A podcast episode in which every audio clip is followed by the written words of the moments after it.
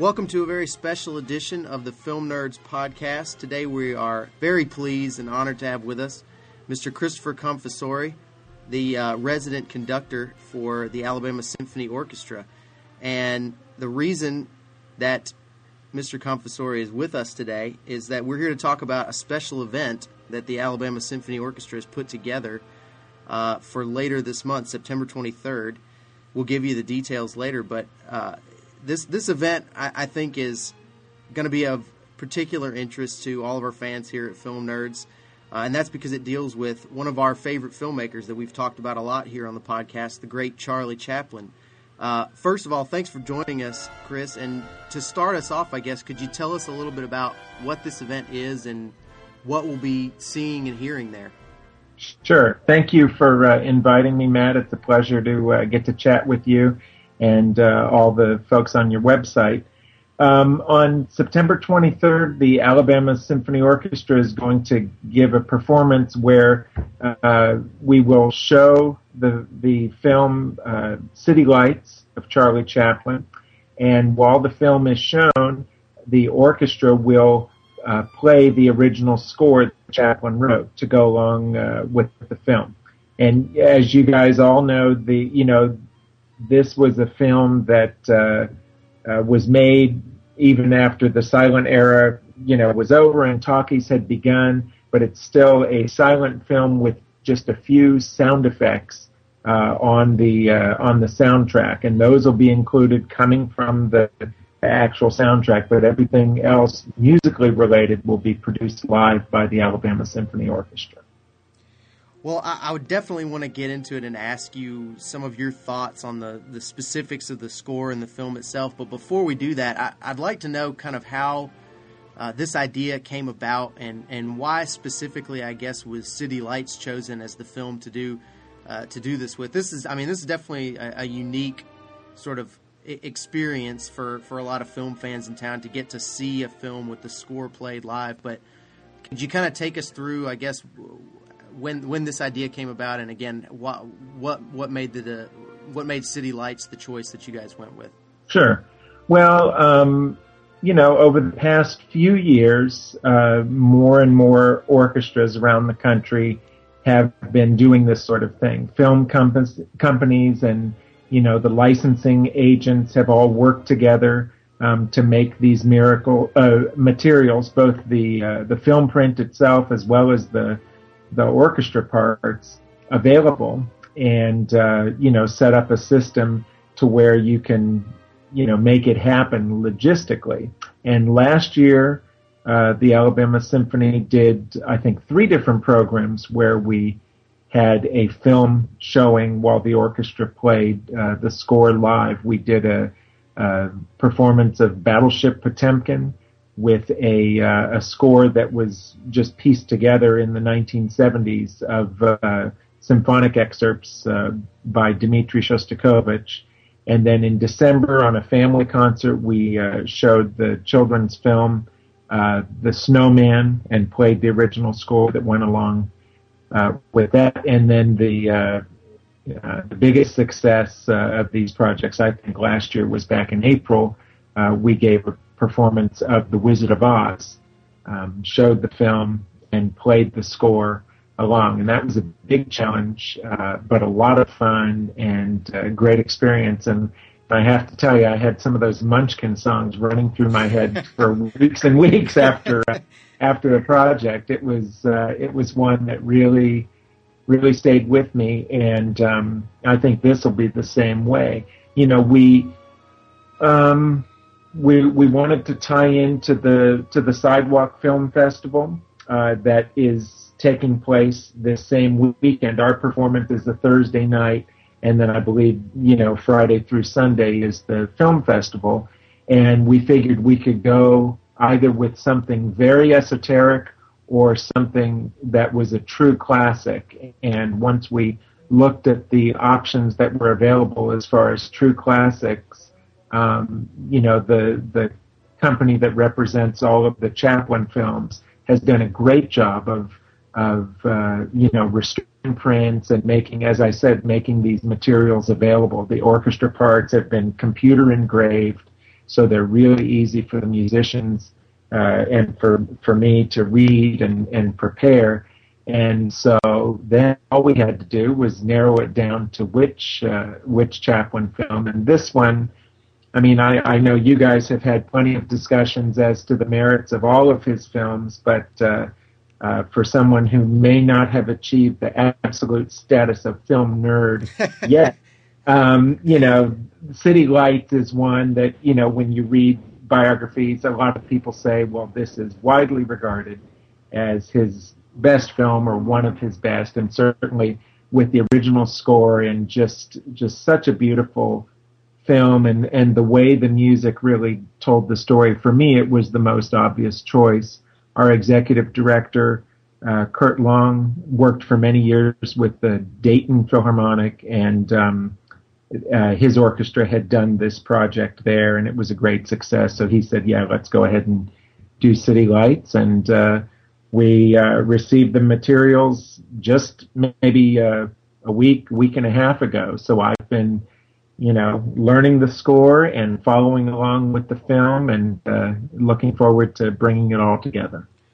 Well, I'd love to actually talk about the score itself for a minute and, and get your take uh, on a few things. You know, I, I'm very much a, a layperson here when it comes to, to classical music and really even the, the, the more technical aspects of film score music. But uh, you know, I'd be interested to hear what you think. Just, just you know, now that you've had a chance to look through it a little bit and get more familiar with it, what what do you feel like? You know, as a conductor, what do you feel like are some of the immediate influences in the music that you can pick out? Because obviously Chaplin was, uh, you know, he, he had been composing music for his films for for I guess a pretty good while when he wrote City Lights, but uh, can you kind of tell us a little bit about the the nature of the of the music itself, and if you can see any kind of direct influences from any other sources?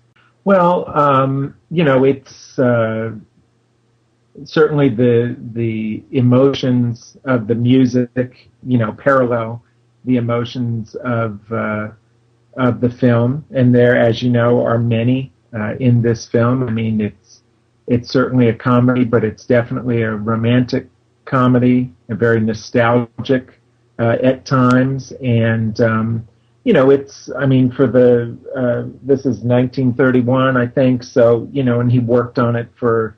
Uh, for a good while, so even if he's conceiving it, you know, late 20s, 1930, whatever, um, you know, much of the music has the the flavor of popular music or uh, you know, dance hall music of that era, but also in some of the more dramatic scenes, you know, it takes on a little bit more serious tone, maybe almost an operatic tone. And it's, it's interesting when you do a project like this, you know, you're working with music that other people have already, sheet music that other people have already performed from, right? Because we can't buy this music. It come, we rent it from the, from the publishing house just right. for a set period of time. So it's always interesting to see the pencil marks that other conductors, other performers have put into the music. And in that very famous final scene, you know, where where uh, the flower girl sees him for the first time, uh, and at the end, as the music swells, uh, you know, one of the previous performers has written Puccini in big letters uh, across uh, the last last uh, page or so, and uh, you know it it takes on the music certainly takes on a little more dramatic quality there at the end, but you know they're they're like like most film scores there are collection of themes or melodies that are are treated in different ways for different situations. You know, there's a romantic sort of tango theme and and you know there's there's sort of a, a very fast paced scene that's used both or theme that's used both in the the sequence when the millionaire you know goes out driving when he really should have a designated driver. And uh, and the same music is used in the boxing sequence you know where it's very very fast uh, fast music and just you know has that you know that sort of not maybe chase music scene, but it just you know it just has that period sort of action uh, sound. But to me, it's so remarkable. I mean, I've always loved film music. To me, you know, being a, a child of the uh, Star Wars era, you know, the the that film music is what really drew me to the orchestra in the first place. But it's so remarkable to think that this man, uh, you know, conceived, uh, you know, the the story, directed, produced, act in it, acted in it, and then on top of everything else, he wrote, you know, all the music for it. I mean, it's it's just uh, it's just remarkable. Even even the great opera composers didn't do that. They weren't out there, you know, singing and doing all right. So it, uh, you know, when you think about it in those terms, I mean, uh, it's just, um, I mean, he's you know, you don't. I mean, genius is a term that that gets thrown around a lot, but it's you know very valid valid uh, uh, label for uh, for Mr. Chaplin. I mean, it's just an unbelievable achievement, and uh, it's really going to be a lot of fun to put it together. Well, I think, and and I may I may have to go back and correct myself here, but I think Orson Welles actually was uh, famously quoted as saying that that Chaplin was the only true genius from uh, the medium of, of film. So it's that you wouldn't be the first that that is called. Uh-huh. but but uh, you know one of the things that we talked about a lot when when we did our Chaplin uh, podcast series was the the you know as you mentioned he was sort of involved in every single phase of the film and uh, uh, uh, from just from looking you know from reading about this score. but before our interview here, it's it's there are sort of accounts of the, the score. You know, Chaplin actually being very involved in the actual performance uh, of the score and in, in, the recording of it that was used uh, and played in some of the uh, some of the showings of it. So I mean, he was he was obviously a guy who paid attention to every detail of his work. And uh, I guess is there is there any of that that you see in the in the composition there that that, that idea of this guy being uh, a little bit more careful to uh, you know in, in, the way that he puts everything together a little bit more detail oriented. Is is that something that that is noticeable i guess in the work? Yeah it's hard for me to tell you know since this has obviously editors have gotten to this um, you know people who have restored it from you know manuscript parts or whatever as i say it's uh, uh, it's on um, it's you know been put through a computer uh, music notation program. So mm-hmm. it's not like looking at a manuscript of Mozart or Beethoven or anything like that, unfortunately. And I haven't done a whole lot of research yet on, um, you know, the process he went through in composing this score. So I don't know, for example, if not only did he come up with the melodies, but did he actually, you know, write everything, all the accompaniment? Did he orchestrate it? You know, choose which instruments uh, that go along with it? That I unfortunately don't know all those answers at this point. There are arrangers listed on the score, so I assume he had, uh, you know, assistants.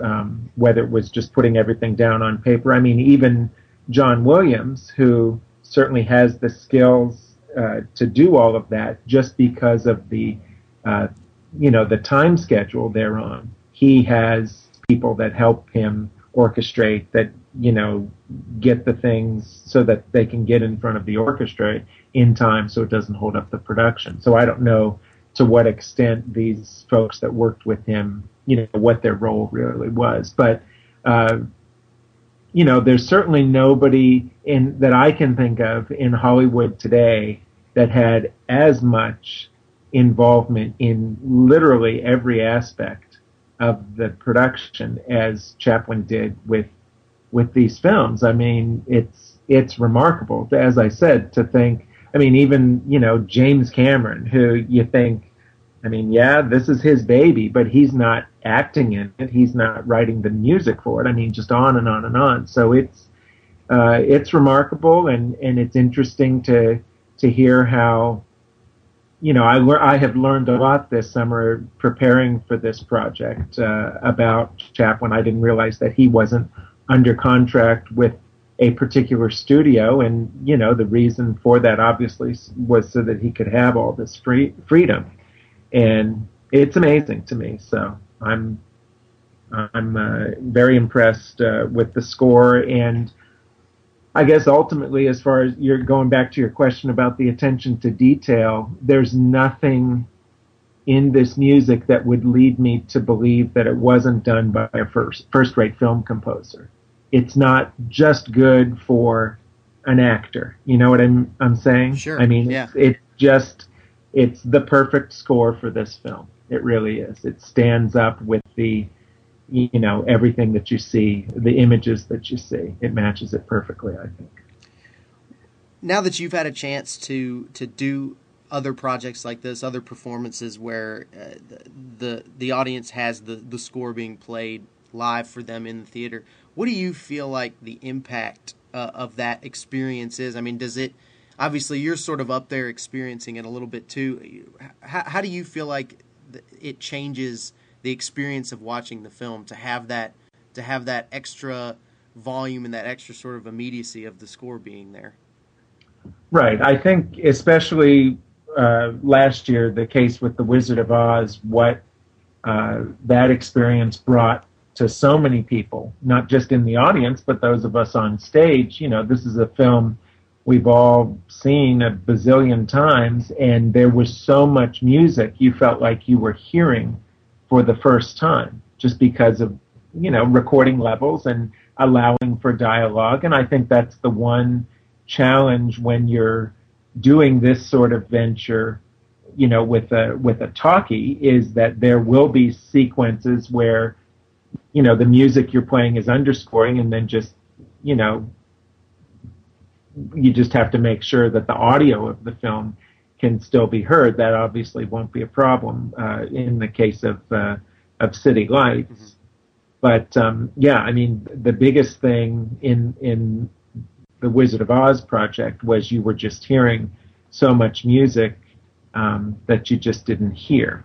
Now of course there were still sequences where we stopped for a couple of minutes and there was no music. And there's only you know in city lights there's a, a sequence of if it's a minute it's just barely a minute you know in that party scene where he swallows the whistle um, where all the music stops and you know it's one of the few actual sound effects in the movie and it's it's hilarious. And um, but that's the only break we get in in just under 90 minutes uh, of of this film. So it really is, you know, I made a reference to opera earlier. It really is, in some ways, like playing an opera where you almost never stop playing. Well, great. Hey, before we let you go, uh, you mentioned John Williams a couple of times tonight. I wanted to see if I could get you to give us a couple of your other, uh, f- you know, favorite film score composers of all time, and I guess may- maybe a couple of your favorite individual scores too for films. Oh, sure. Well, you know, I think um, you know some of the the classic uh, Hollywood scores. You know, if you like uh, John Williams scores, then you know he with with those scores of the 1970s, he was really paying homage to um, to old Hollywood, and so you know scores for films like Sunset Boulevard and and Vertigo, you know all the all the great Hitchcock uh, scores, and one actually that um, you know it's not as quite as famous a Hitchcock film, and certainly the music is not as famous, but um, uh, the Waxman score to Rear Window, I think, is a lot of fun, and we had the opportunity maybe six or seven years ago to do just a concert suite, no film projection, but you know, just to play a concert suite of maybe 12 minutes worth of music uh, for that, and and that was really a lot of fun. Um, you know, it's uh, very clever music, and again, you know, sort of just uh, patterned after the popular music of the day. Sure. Um, so I think most uh, most of the scores uh, that I have enjoyed, uh, you know, have been from films uh, when I was growing up, so naturally a lot of those um, were by John Williams. But then, you know, as I've gotten to know more, I've I've looked back, uh, you know, into the 30s, 40s, and 50s, and you know, some of the Korngold scores like Robin Hood and uh, and um, you know even the um, Elmer Bernstein score to uh, To Kill a Mockingbird. It's really really beautiful music, and um, as I said, we're we're fortunate nowadays that um, more and more uh, publishers uh, and and licensing agencies are making this music available at least for concert performance and hopefully even more opportunities for projects uh, like we have uh, with this uh, Chaplin City Lights, where you can, you know, hear live how the uh, how the music works with the uh, with the images on screen. Excellent. Well, Chris, thank you so much for taking us through this and talking to us about it. And it's going to be a really fun event for especially for for our readers and listeners. Uh, I, I, know you guys are going to be into uh, into an experience like this, a unique experience like this. The the event again, it's on September 23rd. It's at the Alabama Theater, which is a fantastic place to watch a movie. First place I ever saw The Godfather, actually. Oh, really? Of, of note, and uh, and uh, right now the event's scheduled for 8 p.m. and uh, actually you can you can go to alabamasymphony.org and purchase tickets there and get updated information. But uh, please go check it out. I think you'll really enjoy it. And Chris, thank you so much again for uh, for joining us for this. My pleasure, Matt. Thank you. Thanks.